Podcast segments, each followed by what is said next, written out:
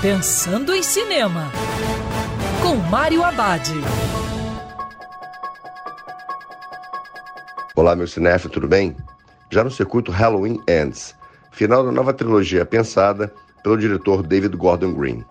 A história gira em torno do último confronto entre Laurie Strode e Michael Myers. Depois de 45 anos, a franquia chega à sua conclusão quando Laurie enfrenta pela última vez Myers, a personificação do mal. Laurie irá enfrentar o bicho-papão da cidade, Haddonfield, e está disposta a morrer desde que Michael morra também. Infelizmente, Halloween Ends tem um roteiro fraco, que acrescenta pouco à saga de Michael Myers. Depois de um início promissor, com o primeiro filme, David Gordon Green estragou as boas ideias com o segundo filme. E nesse terceiro, as coisas pioram. Como a franquia possui muitos filmes com diferentes abordagens, os fãs irão conferir esse capítulo final. E apesar de parecer o final, Logo, algum outro produtor irá ressuscitar a franquia com outra abordagem.